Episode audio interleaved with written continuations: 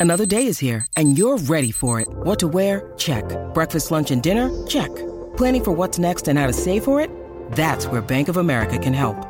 For your financial to-dos, Bank of America has experts ready to help get you closer to your goals. Get started at one of our local financial centers or 24-7 in our mobile banking app.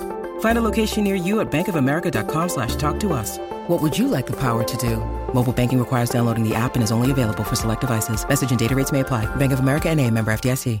Welcome back in. Just gone three o'clock in the afternoon on a Tuesday, and I say that because our next guest is probably a long way from that day and time, and uh, it's wonderful to welcome back onto the show Sports Illustrated senior golf writer Bob Harig to the show. G'day, Bob. Hey, how are you today?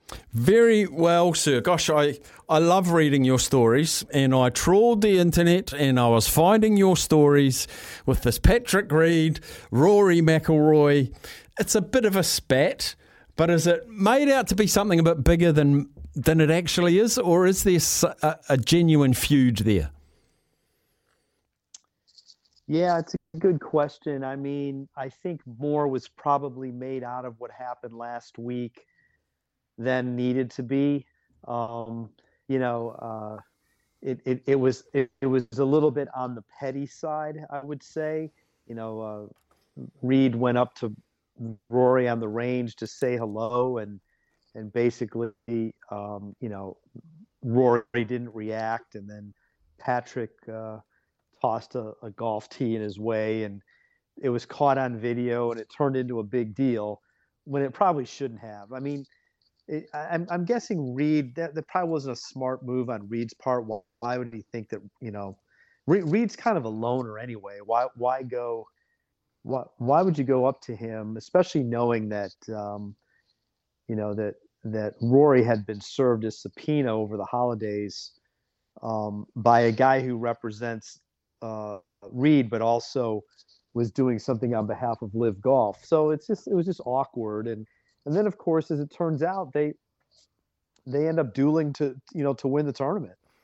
Yeah, I uh, see. which is pretty amazing. Yeah, I said to the listeners I was in bed, and before I went to sleep, I just clicked refresh on the uh, scoreboard out of Dubai, and there was one shot in it and three holes to go. I got back up and went into the lounge and thought these two could be in a playoff, and that's a playoff I don't want to miss. Ultimately, it didn't happen, but that would have been interesting viewing. No question. I mean, and Rory had to make about an 18, 20 footer on the on 18 for birdie to win, or it would have been a playoff.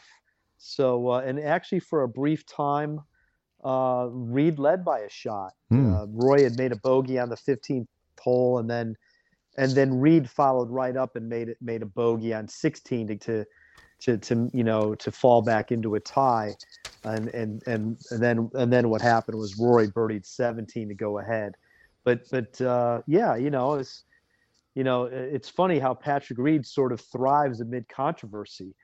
Um, you know, in, in, in, a week when when that happened, and then there was a rules incident on Sunday uh, during the third round, uh, and uh, and then uh, you know he's right there with a chance to win. Would it be fair to say that Patrick Reed courts controversy? You know, I don't think he means to, but it certainly follows him around. Uh, you know, I mean, it's just. Um, you know, uh, the, the, rules issue there. Um, uh, you know, I, I don't know if I'm playing golf and, and I think my ball stuck up in a tree, I'm probably going to try to fight to, to, to tell them that I think that's my ball. Um, but, um, you know, what's interesting is, is it might not have been his ball, you know, I mean, and, and then he, then he's going to, this just sort of furthers the reputation he has as someone who's been loose with the rules. Now, in his defense, a rules official signed off on it. You know, there was mm. a rules official there who, you know, who who who agreed, and and so, uh, um, you know, but um, uh, it's it's just kind of funny how that all how that all goes down, and uh, um, you know, it and it just it just doesn't help him.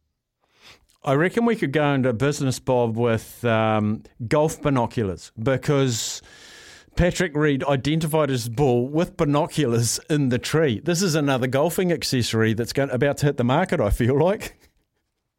Yeah, I mean, you know, and and and then a rules official did too, you mm. know. So, um, Uh, so it was, um, uh, it, you know, and that's ultimately why why the guy allowed him to take a drop because he, the rules official himself thought that he that he spotted the ball up in the tree under um, you know what what uh, what Patrick was telling him. So, but there's been there's been video evidence that suggests that uh, you know that that they were looking in the wrong tree.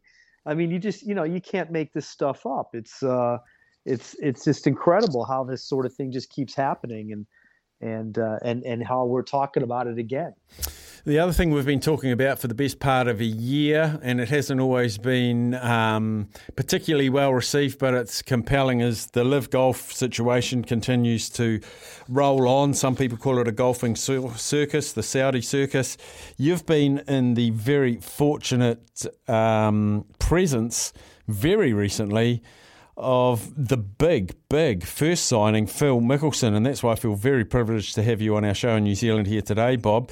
Uh, you met with Phil Mickelson. How hard was that to instigate to have a sit down one on one with Phil? Well, I should I should say it was it was only done by phone, um, but uh, uh, you know I've known Phil for years. Um, I think we have a decent relationship. Um, and so I reached out to his people a couple of weeks ago because I thought, you know, nobody had talked to Phil since October, you know, since their last event, and and and this week's tournament in Saudi is sort of where the whole firestorm began a year ago. Mm. And uh, I kind of thought it would be good to catch up with them and just, you know, see what was going on. And so that's how that transpired. I mean, I I appreciate the fact that. Uh, you know that that he that he would talk to me about all that and uh, you know it's it's a little bit awkward because because um, you know I, will be honest I don't know personally how I feel all about LIV. you know it's I, I have tried very very hard to be impartial and to and to give them a benefit of the doubt certainly to be fair uh, but but you know it's incredibly controversial and it continues to be you know, and I think it will continue to be going forward. Um, you know, the, the, Saudi funding is is a big sore spot for a lot of people in America. Um, you know, and I'm sure around the world as well. But but but you know, it's a, a it is a big thing here. There are just some people that that is a non-starter for them. You know, even though our government considers them an ally, and there's there's all kinds of of uh, of you know complications when you're talking about something like this but that's a non-starter for some people. And then you have the idea that you know weren't you compensated and and didn't you do quite well playing on the PGA tour where your legacy was built? You know and and so I just think there's a lot of questions and a lot of uneasiness about LIV. now to their credit they got off the ground. I, I went to several of their tournaments. Uh, you know, there's going to be one that's, you know, relatively close to you and Adelaide in, in the spring. Um, they're they're trying to bring it to places that might not have ever seen Phil Mickelson play golf, mm. or or Dustin Johnson or Bryson DeChambeau. Uh, and you know, once you're there, uh, I know people aren't big fans of a shotgun start or or what have you, but you know, it's it's golf. It's a golf tournament. You know, it's set up nicely. They have a a good presentation. You know, there's a lot there for spectators to do. Um, you know, so if if people are inclined to get past, you know, some of the negatives, certainly the political ramifications, um, you know, I think it has something to offer. You know, it's it's it's got some positive. I mean, just like PGA Tour events do. You know, they have a lot of great things going for them too. So uh, it's it's just been an interesting time, and and you know, for the first time in my time covering golf, you know, we it, it's you know it's basically you have two circuits to cover. You know, you, you can't just ignore those guys. So um, uh, it's uh, it's made for a challenging last year, that's for sure. Yeah, because I, I sort of see PGA Tour as tradition, and I see LIV Golf as innovation, prepared to try things. If there's been any criticism, I guess, over the probably last 20, 30 years, is the PGA Tour hasn't really changed it up much. Um, they've, they've got the Tour Championship and, they, and they've got um, the FedEx, which is reasonably new. But by and large, they're four round tournaments. Um, there's the majors, there's the unofficial fifth majors, there's the FedEx Cup. Not much has changed. LIV Golf, they're, they're trying the team thing, they're going to different countries, different formats. You mentioned shotgun starts. Do you think, or how long? I, I think it's inevitable that there's going to be a concession one way or the other, or a compromise, or a coming together, or something's going to happen. Do you feel like the personalities are too big at the moment to allow not a marriage, but maybe a friendship? Well, well, first of all, let me say that I think you made a very fair point there. The the PGA Tour has been very stuck in its ways for a long time, and that might be why something like this could happen you know the the tour is all about 72 hole stroke play events. Um, i'm not saying they needed to play 14 54 hole events like LIV is going to do but what would be wrong with four or five or six? Mm. the lpga plays 54 hole events you know maybe some well you know why not why not go to a maybe there's a couple of markets where it's better suited for 54 holes. You know maybe they can't get volunteers for an entire week but it, it makes sense to shorten the week how, how is that a bad thing? I mean, in men's tennis, they, they play three sets in regular events and five in the majors. You know, what's so bad about the, you know, going to 54 holes once in a while? What's bad about trying a shotgun start? Mm. You know, um, what's bad about having a team uh, format? You know, I, again, it, the tour could have done some of these things in smaller doses, and and uh, and maybe that works. Now, to your question about can they get along? I, I don't see it happening in the short term. Um, there's litigation on both sides. That would first have to end. Um, there's been a lot of animosity. Uh, you know, frankly, I, I, I think LIV has has made a mistake in in being such a protagonist. You know, Greg Norman's original, um, you know, sort of mandate was we want to be additive, and so they set up their schedule basically to not go up against the legacy PGA Tour events. Uh, well, if you want to be additive, then why are you always poking at them? You know, and it just angers people. Like they've they've actually done quite well. They've launched. They got a lot of named players. They have a schedule of 14 tournaments. You know, they're going to some neat places: Australia, Singapore. They're going to go to Spain, Mexico. Uh, they're going back to back to England. Um, you know, they're going to some some places in the U.S. that are underserved for golf. Um, you know, in a, in a way, they've they've already won. Mm.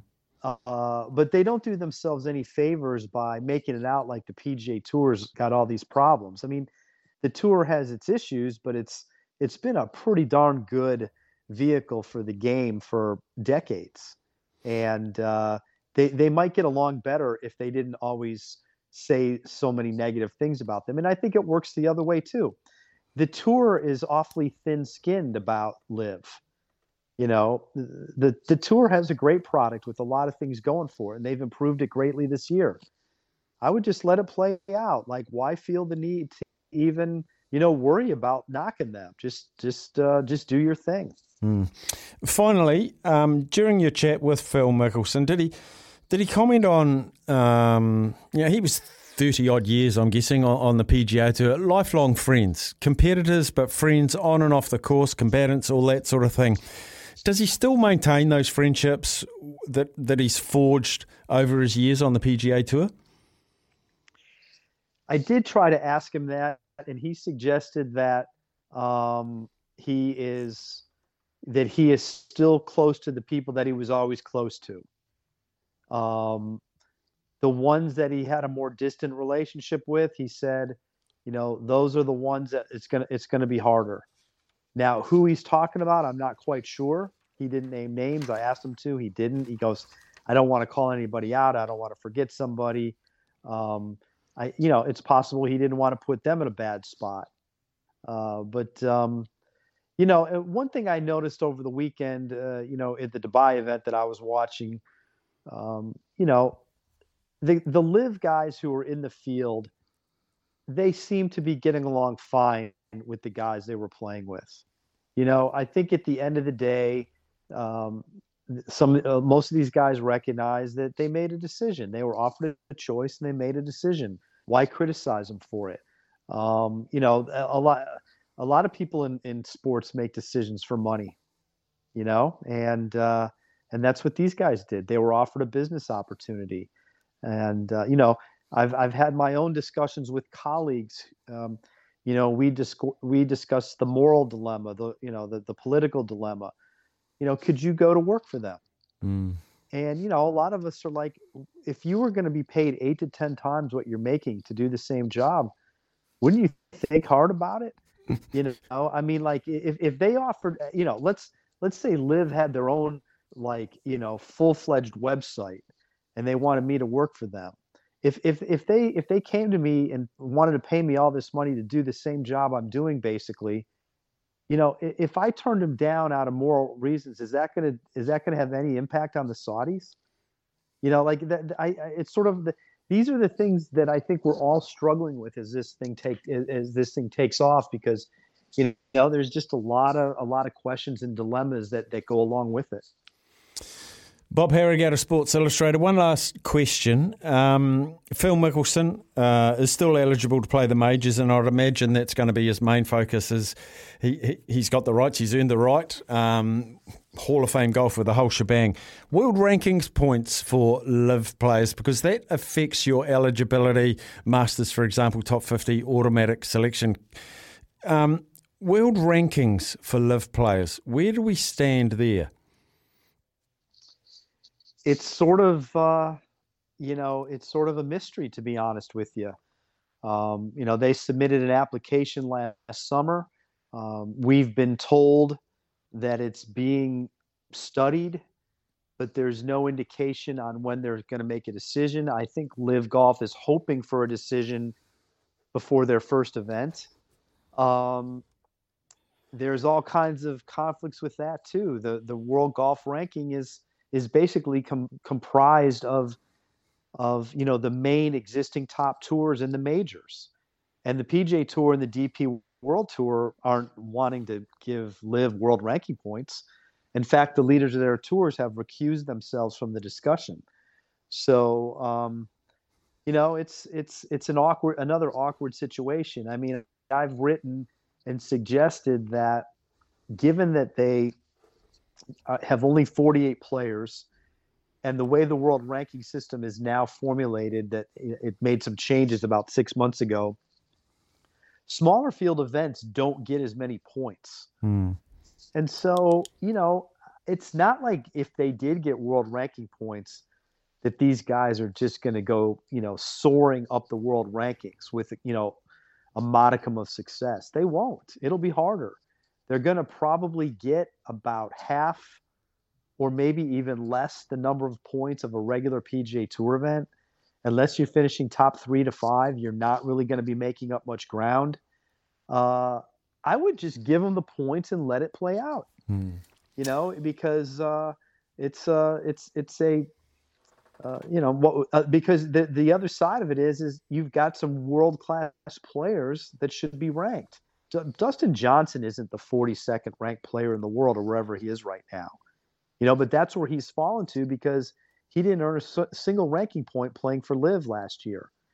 And uh, you know, he's a top 20 player, probably top 15. So like that's that's where this is a problem with them not giving them the points. And and obviously the longer we go, the more they slide down. Oh, Bob Harig, wonderful chat. Always enjoy, enjoy chatting to you. Uh, Sports Illustrated, um, the the full um, extrapolated conversation you had with um, Phil Mickelson this is on the Sports Illustrated website. Just look for Bob Harig. Follow him on Twitter. He's a great golf analyst and a contributor. Really appreciate your time today, Bob. Thank you so much for having me. Have a great rest of the day. Cheers. Bob Harig there, wonderful golf writer. Give him a follow on the socials. Hit up the website. We'll be back in a moment.